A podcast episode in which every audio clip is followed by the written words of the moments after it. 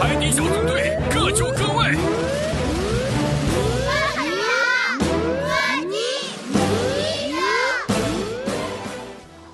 海底小纵队与古虾。今天章鱼堡里很安静，皮医生慢吞吞地走向控制台，显示屏上出现了达西西的头像。达西西呼叫章鱼堡，我准备要去珊瑚礁探险了，马上就会有漂亮的照片了。说完，他就游走了。达西西看见了色彩斑斓的海底生物，他拍下来传回章鱼堡基地总部。巴克队长和皮医生都觉得漂亮极了。接着，达西西又看到了一条粉色的小鱼，非常美丽，他想拍下它。谁知小鱼游得很快，达西西拍了好几次都不成功，他只得跟在小鱼后边游，游到平坦的礁石上面，达西西终于拍到了照片。但是达西西并不满足，因为这条小鱼太美丽了，他想近距离拍一张。近一点，再近一点。趁这条小鱼还没有游走，达西西一边小心翼翼地向前游着，一边准备按下快门。就在达西西左边的礁石缝里，一只长着大钳子的虾露出了头。他以为达西西要来抓它，于是他缩回脑袋，躲在礁石后面，准备发起攻击。此时的达西西还浑然不知。一只长得巨大的钳子从礁石缝里伸出来，然后猛地合上，传来一声巨响，震得达西西丢掉了手中的相机，连翻了几个跟头，摔落在不远处的沙子上。那条粉色的小鱼也被震晕了。而章鱼堡总部的显示屏上出现了乱码，巴克队长和皮医生吓了一跳。巴克队长走上前去，按下紧急呼叫按钮，呼叫达西西，但是无人应答。巴克队长命令皮医生启动章鱼警报。很快，海底小纵队就赶到了发射台。队员们，我们和达西西失去了联系，现在必须找到他。队长给大家讲明了情况以后，让突突兔准备好灯笼鱼艇，然后他带着皮医生和呱唧向珊瑚礁的方向开去。没过多久，他们就找到了达西西，但他呆坐着，大家叫他，他也没反应，似乎听不到声音。皮医生在他耳边用力地拍了拍手，达西西这才突然清醒过来。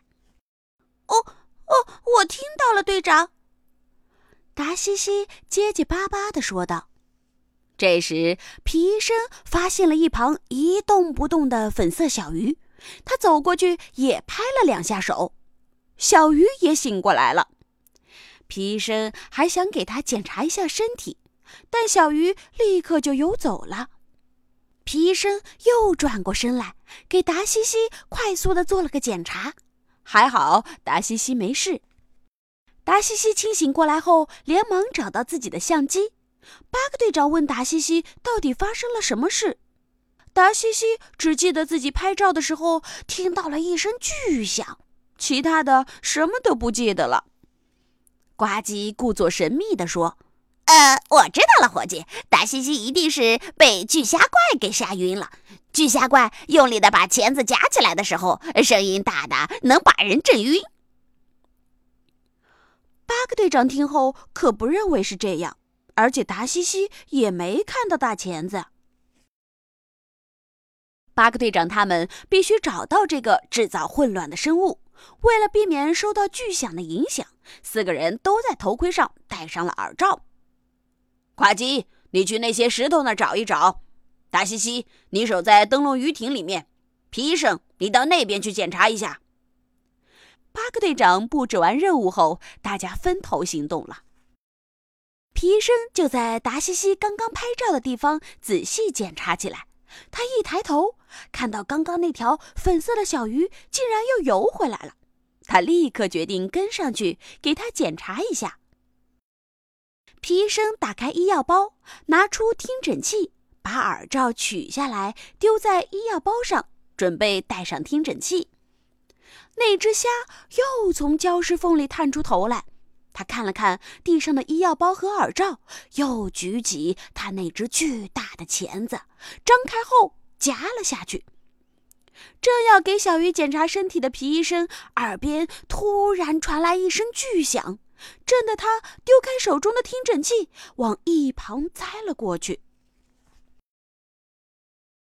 嘿，伙计，看到巨虾怪了吗？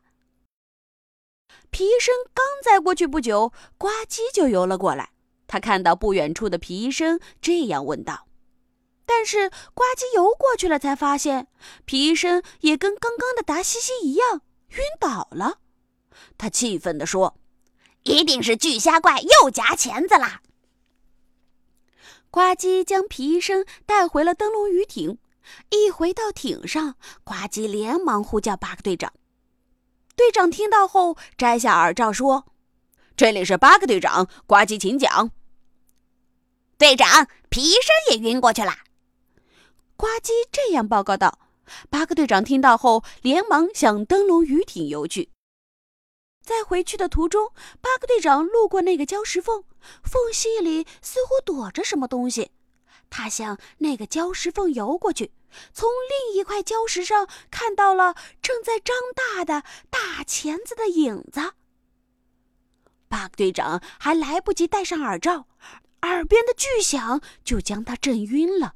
他跌坐在地上，而在灯笼鱼艇里，呱唧用大声击掌的方法使皮医生清醒过来。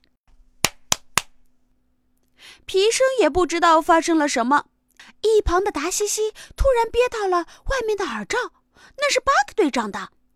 大家意识到情况紧急，呱唧和皮医生出去搜寻，达西西则继续守在灯笼鱼艇里。呱唧和皮医生捡起巴克队长的耳罩，继续搜寻。没有多久，他们就看到了不远处坐在地上的巴克队长。呱唧将耳罩交给皮医生，自己去寻找巨虾怪了。皮医生叫醒巴克队长后，他俩决定去协助呱唧。呱唧游了一会儿，隔着耳罩，隐隐约约听到了那种巨大的声音。他凭着感觉朝声音的来源游过去，刚游到那个礁石缝的附近，声音震动的水波就将呱唧推出了老远，还把他的耳罩给震掉了。呱唧非常生气，大喊着让偷袭他的人出来。这时，一只虾从那个礁石缝里爬了出来，而且张大了钳子。呱唧倒吸了一口冷气。就在这时，一只大手捂住了那只大钳子，原来是巴克队长。皮生快速的给钳子缠上了绷带，这下他就没办法发出巨大的声音了。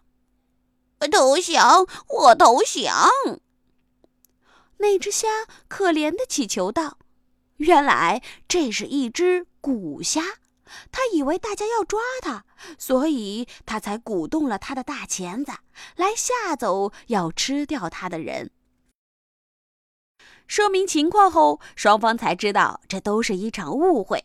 不过，连古虾都不知道自己为什么能发出那么大的声音。他们决定一起回到章鱼堡研究。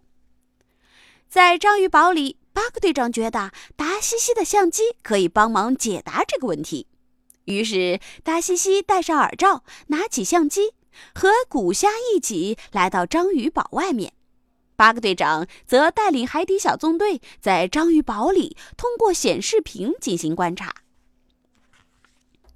达西西用相机拍下了古虾夹钳子的过程，看，钳子打开了。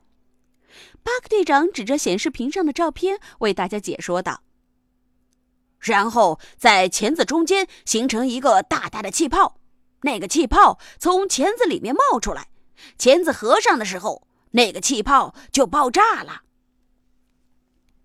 古虾又演示了一遍夹钳子的动作，原来那个泡泡使得古虾成了海里嗓门最大的动物。谢谢你们，海底小纵队。古虾知道了原因后，举起大钳子，开心地问道：“想再看一遍吗？”大家听了，都开心地笑了。这只小虾名字叫古虾，它小，但是威力还挺大。危险有时悄悄靠近它，假想钳子来把敌人吓。古虾身小，能耐大。海里最吵闹的就是它。